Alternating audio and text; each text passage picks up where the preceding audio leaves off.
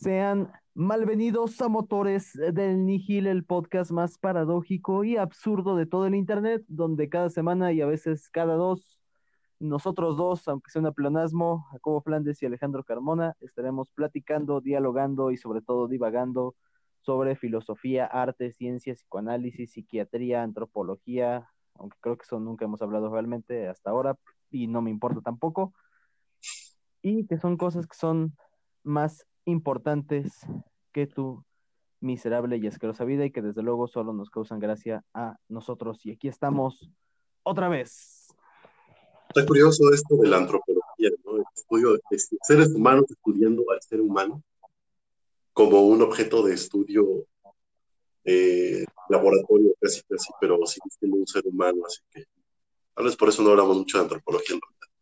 Pero bueno, recuerden que los episodios de Motores del Nihil son traídos a ustedes gracias a la ropa más fashion, fashionista, super mega outfits geniales de lujo que pueden encontrar, pues obviamente nada más en Carlota, Carlota Clubs. Claro que sí, recuerden que pues para ver sus catálogos y también comprar algo es una tienda en línea que pueden hallar en Facebook y en Instagram como Carlota Clothes o Carlota-Clothes. Eh, recuerden vestir a la moda, vestir fashion, no solamente ropa, también tienen accesorios, accesorios bonitos, fashion, uno que otro dark por ahí, y pues vistan chido en Carlota Clothes. Y como no, también es traído gracias a nuestros amigos de El Comal Apizaco, ya se la saben, ubicados en Plaza Guadalupe, local número 37 en Apizaco, Tlaxcala con servicio eh, para llevar, también con servicio de pronto, para que hagan sus pedidos y desde luego también pueden ir a sus bellísimas, hermosas e higiénicas y sobre todo confortables eh, instalaciones, perdón, se me fue, y pues ya se la saben, no hay mejor lugar para ir a echarse unos buenos taquitos y no hay un mejor lugar en el que puedas escuchar tu podcast favorito mientras comes una deliciosa salsa de habanero. Así que ¿Qué chingados estás esperando? Ve a comer taquitos a El Comal. También hay antojitos mexicanos y unas deliciosas galletas de pulque. Ah, sí, las galletas de pulque son nuevas, así que tienen que probarlas. Y ya saben, la salsa de habanero para que el de atrás sea el que pague. Eh, un agradecimiento a todos los que nos escucharon eh, la semana pasada y que eh, le dieron una chance a la transmisión en vivo que se hizo por Moshpit, ¿no? El Moshfest. Este, gracias por los comentarios ahí en el video, pues un comentario chido, espero que les haya gustado todo este desmadre que se armó. Y pues gracias por, por, por darle una escuchada a eso. Por otro lado, este, pues el día de hoy tenemos un personaje bastante interesante, bastante peculiar, ¿no? Que pues se puede resumir en lo siguiente. Ucha, ucha, cachun, cachun, rara, Francisco de Goya. Que a propósito de la porra de nuestra bellísima Universidad Nacional Autónoma de México, va a haber un eh, episodio también, esperemos que salga esta semana, sobre su supervillano número uno. Pero bueno, hoy como no, tenemos al gran señor. Será sorpresa.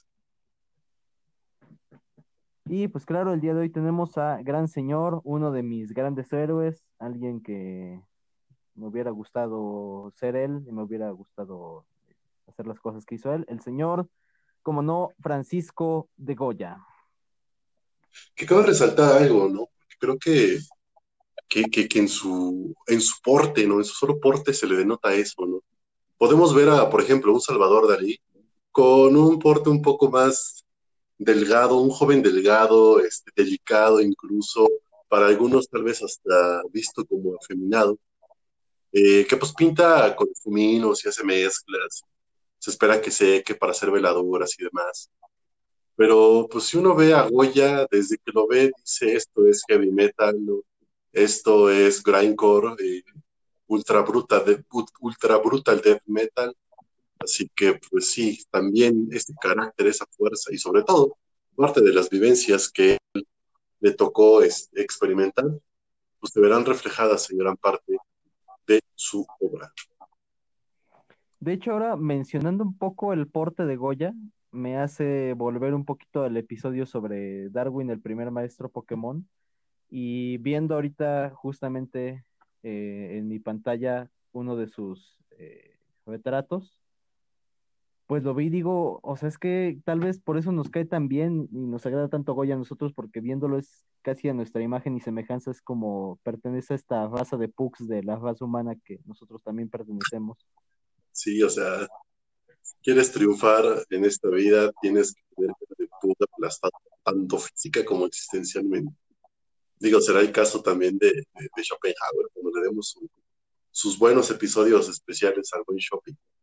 También desde la cara, ¿no? Desde el porte te das cuenta de que, pues esto es hardcore, ¿no? De que esto es, esto es muy, muy, muy grandcore. Y pues bueno, el buen Paquito de Goya y Lucientes nace en 1746 en el seno de una familia pues, de una posición realmente no sobresaliente, realmente no acomodada. Caso de otros este, autores y escritores que hemos revisado, que pues por un lado casi la mayoría siempre están del lado acomodado, ¿no? Bien, establecido, ¿no? En algún momento hablaremos de todo lo contrario con un Diógenes, claro, pero pues tenemos un punto de partida bastante neutral. O sea, este, una, una, este, una, un origen eh, económicamente no, no es espectacular, tampoco se moría de pobreza, ¿no? Y pues nace en la ciudad de Zaragoza, aunque pues, se, se traslada a un pueblecito, o sea, Goya era de pueblo, ¿no? O sea, cuando escuchen a su amigo Buchón decir yo soy de rancho, pues. Eh, un pueblecito, ¿no? De que se llamaba este, Fuente de Todos, ¿no? pueblecito chiquito por ahí aventado, ¿no? En la provincia de Zaragoza. Este, pero pues es pueblito lo que se dice pueblito, o sea, creo que incluso hasta en la actualidad sigue siendo un pueblito con todas las características de lo que sería un pueblito. Es más, si fuera en México, eso sería un, este, pueblo mágico, pues tiene todas las tintes, ¿no? De, que seguramente en la actualidad ha de ser bastante común viajar a la fuente de todos y encontrar al arriero y a los burros ahí caminando, ¿no? los caballos, y una gallina ahí correteándose en la calle y demás. Claro que sí, y su padre que se llamaba Braulio, que se me hace súper original, que se llama Braulio, José Goya y Franqué, que de esos dos apellidos solo el primero será relevante en la historia, pues curiosamente era un artesano, eh, que era un maestro dorador, o sea que le ponía lo dorado a las cositas. Eh, bueno, no, no a sus cositas, desde luego. Está, está como lo, los, no sé si, si ya conoces los condones, este, los Prudence Neon que brillan en la oscuridad. Están muy chidos, pero ahora me imaginé cómo sería este un condón de oro, ¿no? Un condón con, con lámina de oro. ¿no? Es, ya con el signo de Louis Vuitton o algo así. No sé. No, no sé, yo siento que te intoxicarías utilizando alguna cosa así. Saturnismo o envenenamiento por metales pesados, me imagino, no sé. Bueno, realmente si te lo pones a pensar, como que tampoco se ve muy pulcro introducir algo de un verde fluorescente, fosforescente dentro del llamado, así que eh, supongo que que podría ser, podría ser, pero bueno. No, igual condones, esos condones neón de, de, Prudence, yo siento que en oscuridad total y dándole a velocidad como chancla vieja, eh, yo creo que a, una persona susceptible sí le podría producir un ataque epiléptico. ¿Sabes qué es lo malo? Que nada más los venden de color verde, que no los venden de color rojo. Porque ahí sí es como para no, este, pues lástima que no están en rojo. Y pues bueno, no, desafortunadamente, eh, como a todos, de hecho, eh, se hablan de crisis y crisis y crisis económicas, eh, el jueves negro de 1929, pero parecería que cada generación trae consigo este, su propia crisis ¿no? económica. ¿no? Y en el caso de la familia de Goya, pues también o sea, si era una familia de clase media, relativamente no acomodada, pero pues sí, pues con la capacidad de solventarse sus gastos y que otro lojillo, cae en problemas económicos y esto no hace más que obligar a nuestro buen queridísimo señor don Francisco de Goya pues a trabajarle, a chingarle desde, desde muy morrillo. Y creo que pues esto de trabajar y, chingarle desde morro pues va a traer consigo también sus consecuencias, ¿no? Va a traer consigo también sus consecuencias sobre todo en, en la percepción que tiene del mundo, de lo hardcore que son sus pinceladas, ¿no? Este, mucho más adelante. Claro que también yo recuerdo que el, el pequeño Minigoya en sus momentos siempre tuvo como muy impregnada esta idea de ser artista y de pintar y hacer cosas así hermosas, maravillosas pero que precisamente como la familia no tenía los recursos, papá era así como de, pues ni pedo, te vas a poner a trabajar y pues el buen Goya como de, pero yo quiero pintar y pues así anduvo bastante tiempo hasta que pudo empezar a solventar medianamente él mismo con su trabajo sus, sus estudios académicos. Que esto es lo chido, ¿no? Que esto es la parte chida, porque eh, estaba pensando en, promover un, episodio al famosísimo Luciano Pavarotti, y me encontré con una similitud, ¿no? O sea, pues el buen Luciano Pavarotti, hubo un tiempo que estuvo de maestro, hubo un tiempo que estuvo vendedor de seguros, en lo que juntaba para pagarse sus clases, ¿no? Y creo que también la, la, pasión por, por el arte se denota mucho en esto, ¿no? O sea, imagínense una familia con problemas económicos, este, a tal punto de que pues, no tienes de otra más que ponerte a chambearle, y aún así pellizcarle ahí para tus clases de pintura, ¿no? Comienza con algunos dibujos, pero pues desafortunadamente se perdieron, ¿no? Valieron chichis de perra flaca, eh, aunque pues se supone que, pues, a un lado a los tiempos, estamos hablando de los 1700, era más que esperarse que pues fueran este, representaciones este, religiosas. Sí, como siempre, y especialmente en España, en la época, eh, era muy común que la, la, chamba de los artistas, los artistas obtenían de qué comer gracias a los pedidos de la iglesia, de píntame tantos santitos, o también se vienen beneficiados por la construcción de, de iglesias, porque si bien no, no tanto igual entre que ofrecieran cuadros, sino pintando frescos en, en las paredes o en los techos. Y a diferencia de muchos que que creen que dedicarse al arte, ya sea música, ya sea a pintura, a escultura, a cine o lo que sea, requiere de un talento sobrenatural, de un pacto con un demonio, caso Paganini, ¿no? O que los rayos saturnianos te llenen de depresión y esto te vuelva un espíritu magnífico creador. Pues la verdad es que se aprende de esto, pues dándole, ¿no? O sea, evidentemente los primeros cuatro no creo que sea como que algo que sea muy digno de recordar, la verdad.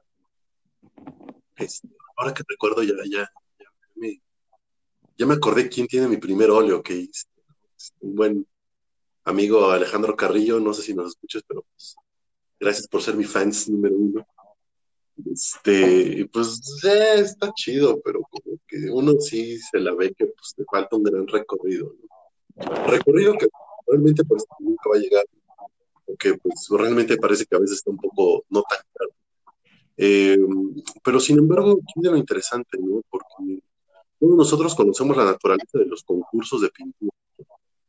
Y, el hecho de que te coloques y te expongas junto con otros, pueden ser mucho mejores o mucho peores, pues de por sí trae un peso importante, ¿no? Y en el caso de Goya, al participar en estos tipos de, no sé si llamarlos concursos o o, exposiciones y demás, este, sus fracasos, precisamente el hecho de que no los quieran ver como el mejor de los este, pintores o pues, la siguiente revelación en la pintura, eh, más bien esto lo hace a, Goya en lugar de, deprimirse y que le dé ansiedad. O sea, le, hace a, Goya decir, pues, pues, me falta, ¿no? Y hay que darle y hay que seguir pintando y hay que seguir haciendo esto vicio bastante, bastante caro. O sea, si ustedes creen que es caro, este, eh, la droga y el crico y el foco y todo eso. Pues espérense a ver cuánto cuesta el material de arte y sobre todo en los 1700, ¿no? Así que pues siempre ha sido una, una problemática lo, inaccesible que pueden hacer unos materiales bastante necesarios.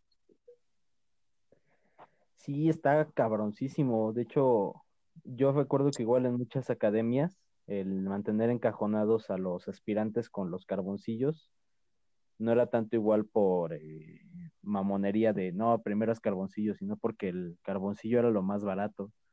Y que en este camino, desde que empiezas hasta que vas mejorando, pues la verdad sí. Luego a mí, a mí me da cosa. Yo creo que quienes pinten y nos escuchen lo van a entender.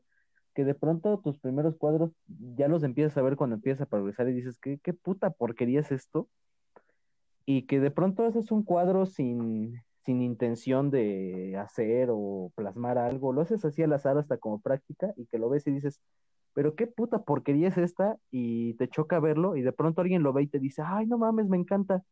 Y en cambio el que sí te esforzaste y sí te gusta, nadie lo pela. Sí, es cierto, es muy común suceda, o sea, te puedes dedicar toda una tarde, toda una semana, todo un mes a pintar algo, terminar con tu mayor esfuerzo y decir, es una porquería lo que acabo de hacer guardarlo para que nadie tenga que mancillar sus pobres ojos con eso. Pero pues siempre hay un despistado que lo ve y dice, güey, eres un genio, esto está maravilloso, está increíble, aunque pues es pura porquería, ¿verdad?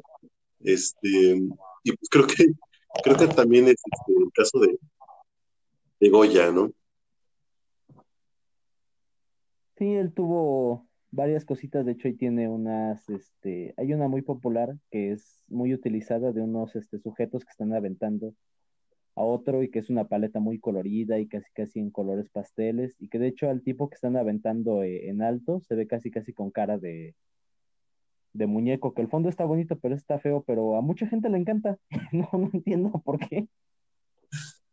Está uno de sus cuadros que, que, que, por ejemplo, creo, de, es, ese cuadro es de 1770. Es un cuadro primerizo, ¿no? Entre comillas. estamos hablando de el 26, bueno, del 36, perdón, y el cuadro es del 70, un Goya de unos 30 y... 30 y 30 y cuatro años más o menos. Y tiene un cuadro que, que, uno si lo ve, o sea, si conoce la obra de Goya, lo ve y, parece que no es este que no es de él, porque, porque está con unos contrastes muy simplones, ¿no? Bastante iluminado, bastante clarito, ¿no? Aunque si bien se perfila un cielo oscuro y demás, este, hablo de Aníbal Vencedor. Y, y la temática creo que es interesante, porque pues, es un cuadro que intenta recrear eh, el estilo eh, religioso de la época, pero con una temática, pues, hardcore, ¿no? Que es este Aníbal vencedor. Y, pues bueno, no, esto, este, este, esta pasión, ¿no? Lo llevó a, a, hacer un viaje bastante interesante y bastante importante para su vida, donde pues obviamente, no, más allá de tomarse selfies y tomar un cafecito y comer pizza, pues a lo que fue, fue, ah, pues yo lo que quiero aquí es chingarle, ¿no? Y pues se nos va para, para Italia, ya está, y aquí está lo, interesante, ¿no? Tengo algunos amigos, conocidos, no voy a decir nombres, que pues son buenos artistas, no diré que son como que la nueva revelación del mundo del arte, aún así, pues son buenos artistas, pero pues se la arreglan chido porque están becados por todos lados, o sea, uno creo que como tres becas y ya se ha ido a Europa y no sé qué tantas cosas, ¿no? A estudiar y, a darle a, París y demás, ¿no? Pero pues este viaje a Italia con la pena, ¿no? También, también, tuvo que salir del propio bolsillo de Goya. Ah, que eso igual está bien hardcore. Aunque igual está, está muy chingón, pero igual está muy hardcore porque, pues es que sí está cabrón destinar tu, gran parte de tu presupuesto a, no sé, yo hasta me imagino a un Goya dejando de comer o comiendo muy limitado con tal de pagar su viaje, sus estudios y qué comer. Y sabes que yo me imagino, yo no me imagino a un Goya pensando, voy a ir a Italia, voy a aprender muchas cosas, voy a hacer pinturas más perronas, las voy a vender y voy a recuperar el dinero. O sea, yo no lo veo así, yo lo veo así como tipo bien enfocado de, son los recursos, salió con mi chamba, yo quiero estudiar porque quiero estudiar. Si regreso de Italia estando más idiota o si regreso a Italia sin aprender nada, no importa, ¿no? Pues, mi, plan acá no es como ser rockstar, sino yo lo que quiero es pintar y dibujar chido y punto. Sí, muy, muy chingón ese Goya. Es que, y eso igual es algo como muy chido de él, que él, como, no sé, bueno, en sus primeros años no se le aprecia esa intención de hacerse rico o millonario, él simplemente, pues quería pintar porque quería pintar y su papá quería que hiciera otras cosas o que llenara de oro algunas otras chingaderas que le encargaban, y él decía, no, ni madres. Bueno, desafortunadamente a todos les tiene que pasar esto, ¿no? Es bastante tedioso, pero, pero pues ni modo, ¿no? Todo el mundo le digo, no hablo de su muerte, ¿no? Estoy hablando de que para 1773, ya cuando regresa a España, bueno, pero se, ubica en Madrid, pues, ¿qué, ¿qué, creen? Que se nos casa el buen Paco con Josefa, ¿no? No sé si ahorita en este 2020 hay alguien que quisiera nombrar a su hija como Josefa, ¿no? Pero pues bueno, tienen seis hijos, porque obviamente hashtag no hay Netflix en esa época, ¿no? seis hijos en esos tiempos para un pintor era relativamente fácil mantener. Sí, que también cuando regresa a, a Madrid, pues también eh, empieza a subir bastante la venta, le empiezan a, empieza a tener muchos encargos, no solo de tipo religioso, también encargos eh, políticos, y pues la verdad, eh, económicamente no le fue mal. De hecho, digo, sonará muy grosero, ¿no? Pero pasa. Eh, por ejemplo, los amigos que comentaba hace ratito son oriundos de aquí de, de nuestro pequeño pueblecito, ¿no? Es como es como esa fuente de todos, ese lugar, pero pues, este, fuente de todos, ¿no? Pero pues, desafortunadamente, desgraciadamente, si uno si quiere eh, vivir de esto, ¿no? Pues tendrá sí o sí que ir a los lugares donde la demanda esté más extensa. Tengo una perlita, la buena perlita que fue mi crush de años, espero que obviamente no nos esté escuchando. Este, y pues la buena perdita se fue, se tuvo que ir de la ciudad natal a viajar por el, bueno, no por el mundo, no, viajar a la gran ciudad y pues encontró un, una chamba bastante buena en el INA, ¿no? Este, como curadora y pues la arma chido, ¿no? Y pues desafortunadamente también conozco a otra chica, ahí si no a el nombre porque no es una historia de éxito, que igual de hecho fue compañera de generación de la buena perdita, y pues está trabajando en, bueno, estaba trabajando en el Cinemex, egresada de artes. Pues, sí, como que creo que desafortunada o afortunadamente, parte del éxito de Goya fue su traslado a Madrid, donde pues se mueve más el mundo del arte, ¿no? Y el mundo de la compra-venta, que pues en su natal fuente para todos. Sí, donde por la época va a ser muy común eh, obras de la vida cotidiana que la gente acomodada quiera para decorar sus casas opulentas o los este, movimientos, eh, bueno, de, las, de los agentes políticos de la época que querían algún pasaje histórico representado para adornar igual sus casas o escenas religiosas para eh, adornar iglesias y que también en estos cuadros se sigue viendo esta paleta luminosa, esta paleta llena de colores, con bastantes eh, contrastes de luz, a veces más contrastes de luz que de sombras. Ejemplos son esta pintura del, del cacharrero, que se me asemeja como estas escenas que vivimos hoy en nuestro bellísimo país de la niña del fierro viejo. Se compra Hay uno que, hay una pintura que, digo, es una representación que se ha, que se ha hecho miles de millones de veces, ¿no? Que es un Cristo crucificado de 1780. Creo que cualquiera, cualquiera que lo viera y que conociera lo que, por lo que Goya es famoso, por acá se le pasaría que es una pintura de Goya. Sí mantiene como que esta aura oscura, ¿no? Sí mantiene como que esta aura darks, pero no se ven esos brochazos hardcore, ¿no? Sino se ven los esfuminos, se ven las mezclas, se ve una, una paleta de colores que hace un contraste fuerte, si es un fondo negro, completamente negro, pero efectivamente, o sea, siento que se le da mucha más primacía a las luces que a las sombras y que se ve cierta delicadeza y cierto, este, cierto intento de ser un buen retratista académico, ¿no? O sea, que, que, que, que se plantee todo anatómicamente correcto y que las sombras y las luces hagan un juego que haga entrever los pliegues de la piel y de las telas de la manera más adecuada.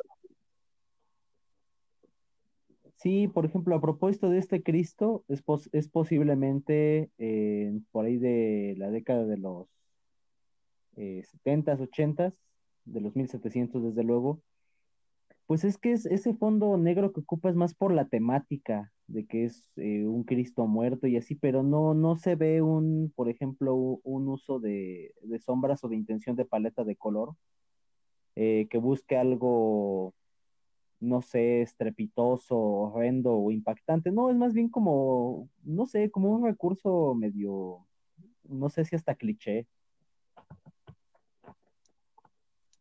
Me parece que el avance de, de, de Goya ha sido muy, lo podemos considerar como muy lento.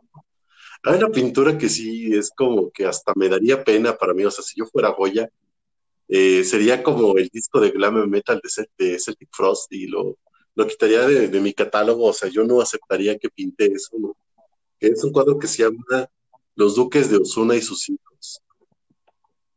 Creo que ese es el cuadro más anti-Goya que puede haber, pintado por Goya, ¿no? Y ese cuadro, ay, no sé, se le ven tantos tonos pastel, tantas, este, tanto difumino así bonito, personajes chapeaditos y demás, ¿no? Aunque guarda un tonito medio oscuro en el fondo, ¿no? Sí es un fondo un tanto marrón, eh, eh, siena tostada, ¿no? Pero, pero aún así como que la familia bonita y alegre y güerita y chapitas bonitas sobresale a todo eso y, y es como que sí, qué que, que oso haber pintado eso, la verdad, digo, que haya sobrevivido, ¿no? O sea, y pues poco a poco, o sea, no es un, un pintor que, que, que, encontró su estilo de la noche a la mañana, yo creo que eh, su estilo se, ha, se fue más bien desarrollando a lo largo de toda su, de toda su carrera, ¿no?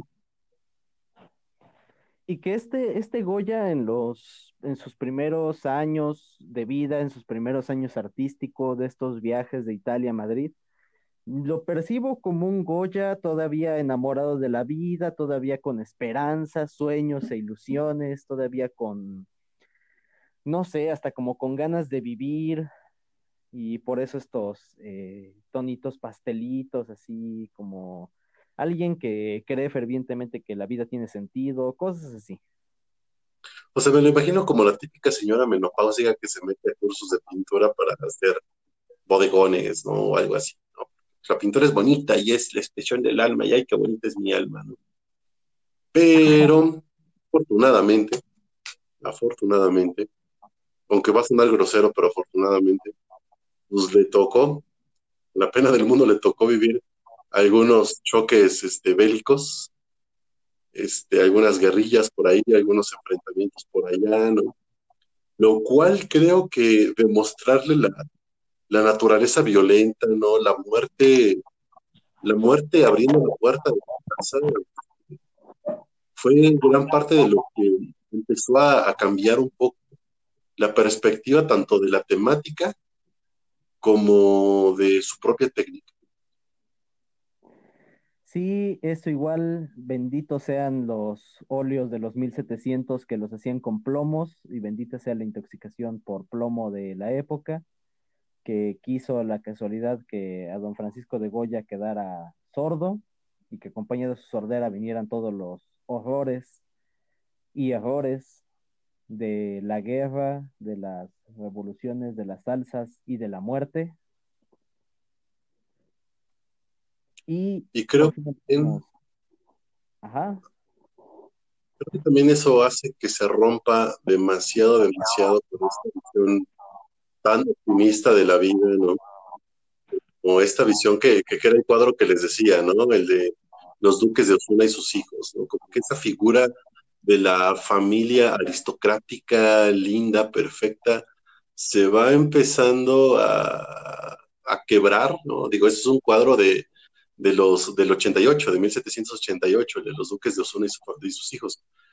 Y esa, esa figura, esa técnica se empieza a quebrar cuando vemos, por ejemplo, el del 94, Asalto de Ladrones. Asalto de Ladrones de, de 1794 ya no es una imagen agradable, ya no es una imagen bonita, ya los cielos, aunque claros, se perfilan amenazantes, ¿no? Eh, tener cadáver, pintar cadáveres ahí tumbados en el piso, ¿no?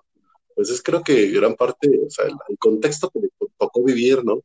Pues creo que es en, gran parte lo que, lo que fue formando poco a poco su, este, su estilo, su propio estilo.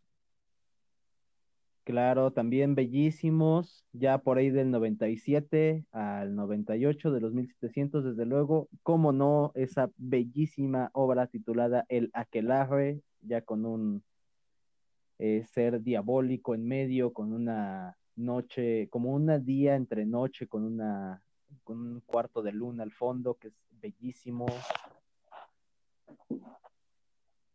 Yo pensaba, ¿sabes en qué? En este grabado de, creo que sí es grabado, creo que es grabado, de El sueño de la razón produce monstruos.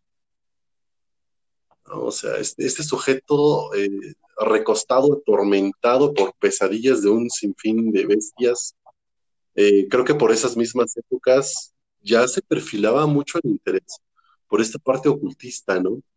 Eh, creo que hay otro, creo que creo que son grabados, creo que son grabados más que dibujos, creo que son grabados, este, uno que, representa a dos brujas. Una joven y una anciana en una escoba, con un búho ahí como que siguiéndolas, ¿no?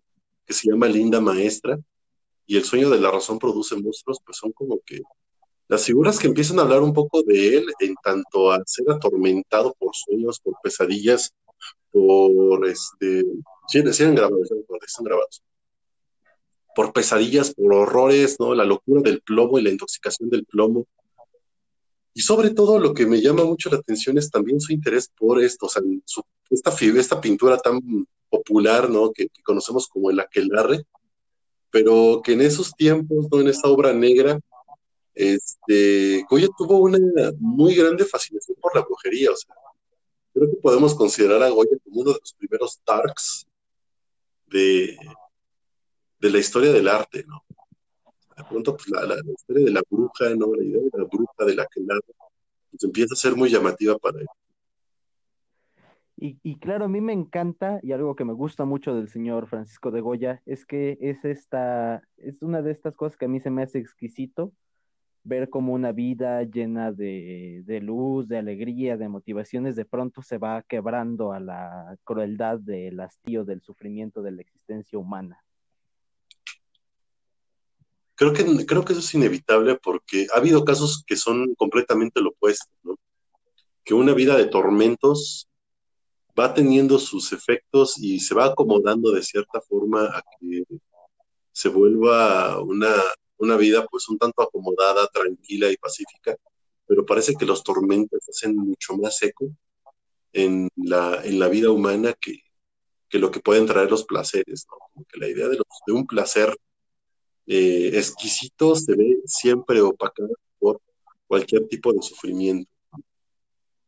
Y vemos efectivamente una vida que iba pues de lo mediano, de lo neutro, si se puede llamar así, de lo neutro a lo bonito, acomodado, soy pintor y me puedo costear seis años, a que de pronto pues esto se empieza a descascarar, empiecen las guerras, empiece todo, todo este movimiento bélico y la gente muerta en las calles y demás, y de pronto veas eso tan bonito que en algún momento tuviste, despedazarse entre tus brazos y correrse entre tus dedos.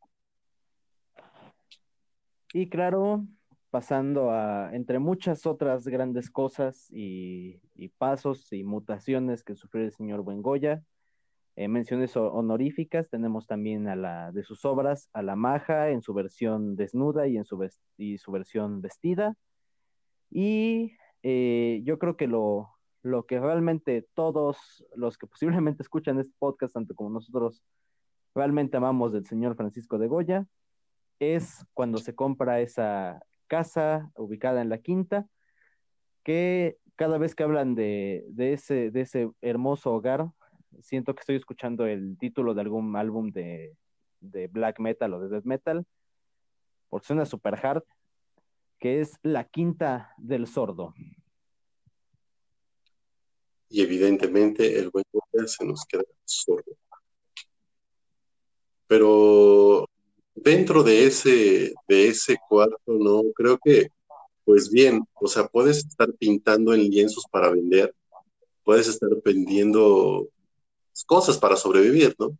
Y creo que esta, esta pintura de la cual, pues, es como que el, el baluarte o lo que pasó a la historia como, como la obra de Goya, eh, todo, todo el mundo quería escuchar que nosotros hablamos de esto, y nosotros queríamos hablar de esto pues no es nada más que la simple idea de que pase lo que pase, hagamos lo que, ama, lo que hagamos y lo que amamos, perdón, se me va a salir el lapsus, pero, pero está al lugar, ¿no? De que amemos lo que amemos, hagamos lo que hagamos, pase lo que pase, tengamos la vida más acomodada o la vida más miserable, siempre, siempre, siempre, al final de todo, el tiempo nos estará consumiendo, el tiempo nos estará devorando y obviamente sí o sí, debo de mencionar acá, al Saturno devorando a sus hijos. Oh, claro que sí, como me encanta, me fascina. Yo bendigo el día en el que se quedó sordo y compró esta casa. Que claro, la quinta del sordo era el, apodo de la casa. Y que lo que igual me encanta de todo lo que está ahí, que son todas las la serie de las pinturas negras, es que todo eso no lo hizo para nadie más. O bueno, aparentemente no. O sea, es que no eran como pedidos o no eran obras que iba a llevar a una exposición, a una galería, a un concurso. Simplemente estaba harto de, la vida, de la existencia y se pone a aventar eh, pinceladas de pintura bruscas pero elegantes sobre sus paredes porque se sabe que ni siquiera preparó las paredes, o sea, como para hacer un trabajo así bonito de murales, no, o sea, super hardcore, empieza a aventarle pintura a sus paredes yo creo que por la época lo único que le faltó a este hombre fue pintar en gasolina, pero todavía no había gasolina, entonces por eso no lo hizo. Que no lo creas, o sea, yo creo que si, si hubiera pintado en gasolina, al final sí, lo, sí prendes de casa con él adentro, y a propósito. O sea, yo me lo imagino así, ¿no? Y, me lo imagino en esta escena tan hartado, tan fastidiado de vivir, tan decepcionado de esto que es la existencia, que, así como lo dices, o sea, había pinturas bastante fuertes que, que, obviamente pues no eran como para consumo de un público en esos tiempos, ¿no? O sea, estoy hablando, por ejemplo, de la pintura de este de la escena de lo de canibalismo o de los caníbales o, el coloso, obviamente Saturno, ¿no? Hay un bodegón de costillas y cabeza de cordero que pues parece una portada de, de, de, es una portada de black metal, ese, ese cuadro, ¿no? Y pues ese mercado dark todavía no existía, le faltaba mucho para que, para que saliera el movimiento punk y después el movimiento dark. Pero pues evidentemente creo que fue un personaje que de pasar de un lugar bastante acomodado y feliz, si se le puede llamar feliz, también sufrió y vivenció el error y el horror humano. Esta, esta decadencia de la humanidad, esta facilidad de la muerte y esta delicadeza de lo que en realidad es sostener la vida, pues también le tocó vivirlo a en Goya, a ese punto, ¿no? De pues, la llamada obra negra, ¿no? Eh, pues nuevamente, pues, pensemos en el Saturno. Hay quienes dicen, de hecho, pasa algo muy curioso, ¿no? Hace poco leía que se hipotetiza que la criatura que se está comiendo el Saturno es la maja, por, la constitución y porque los glúteos son y las caderas son más amplias que la espalda. Se trata de una mujer.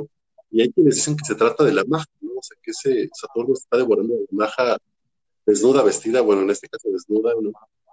mordiéndola este, a pedazos, pero también, o sea, no viendo en el Saturno una cara de, de, de maldad o de, o de, o de, de, de omnipresencia, ¿no? sino que más bien viendo una cara de angustia al par, ¿no? Así como, oye, no quiero hacer esto, pero tengo que hacerlo. Y podemos pensar que al final del día, la, la, la lección que nos deja Goya con esta gran obra es, pues, hagas lo que hagas, al final todo se terminará comiendo este, el tiempo.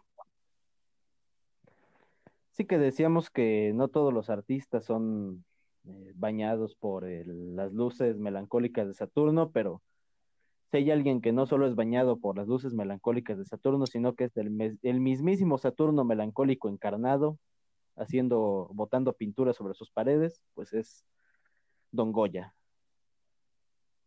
Y pues bueno, después de ahí tuvo otros trabajillos, ¿no? Eh, yo creo que lo, lo, importante de la obra es que la obra negra es que ahí se ve como que su técnica más plasmada, o sea, se ve un Goya más real, porque después de eso tuvo otros trabajos, ¿no? Otros trabajos que si los, los comparas, aunque son posteriores incluso a la que y demás, este, nuevamente vuelve a, a, difuminar, a buscar un realismo, ¿no? Este, una suerte de, de, de, romanticismo en su obra, ¿no? Pero esta obra particular, ¿no? Esta obra que se hizo para él, pues siento que, que, constituye lo que en esencia es el buen Pero pues bueno, después de todo, eh, es para allá de 1828, un 16 de abril, cuando el nuestro sordo eh, y cuasi loco Goya, pues decide darle un adiós a este mundo. Y ese día, junto con Goya, se nos fue un pedacito de nuestro corazón a todos, aunque creo que es una pendejada lo que acabo de decir porque realmente ni existíamos, pero me entendieron. Es que en efecto, ¿no? Creo que varias de las cosas que ya nos puede decir es que no siempre se te van a poner la, la alfombra color rojo para, para que te den las facilidades de ser un pintor. Creo que parte de lo que Goya nos dice es que si quieres algo, te va a sonar muy al libro de auto este, de autoconsejo, ¿cómo se llaman esas cosas? ¿no? Este, pues, optimistas y demás. Que pues ni modo, o sea, hay ocasiones en las que eh, el destino no poner las cosas en bandeja de plata y pues no te queda más de otra que de a ti. Así como también pensar que es en la oscuridad de la soledad, en el, en el espacio ominoso de lo que es la soledad, el dolor, la melancolía y la sordera, donde precisamente los mejores monstruos pueden hacer su lugar. Dudo mucho que Goya hubiese esperado que la gente en algún momento viera ese Saturno o ese Aquelarre y se volviese, de hecho, particularmente la obra más popular de este gran pintor. Yo creo que estaría muy sorprendido de ver eh, porque realmente, pues sí, la mayoría de pinturas que son amadas, hechas por su, por su mano, pues son precisamente la serie de pinturas negras. Y pues, muchas gracias, señor Francisco de Goya, por todo lo que nos dio. En este podcast lo recordamos y lo queremos con mucho cariño.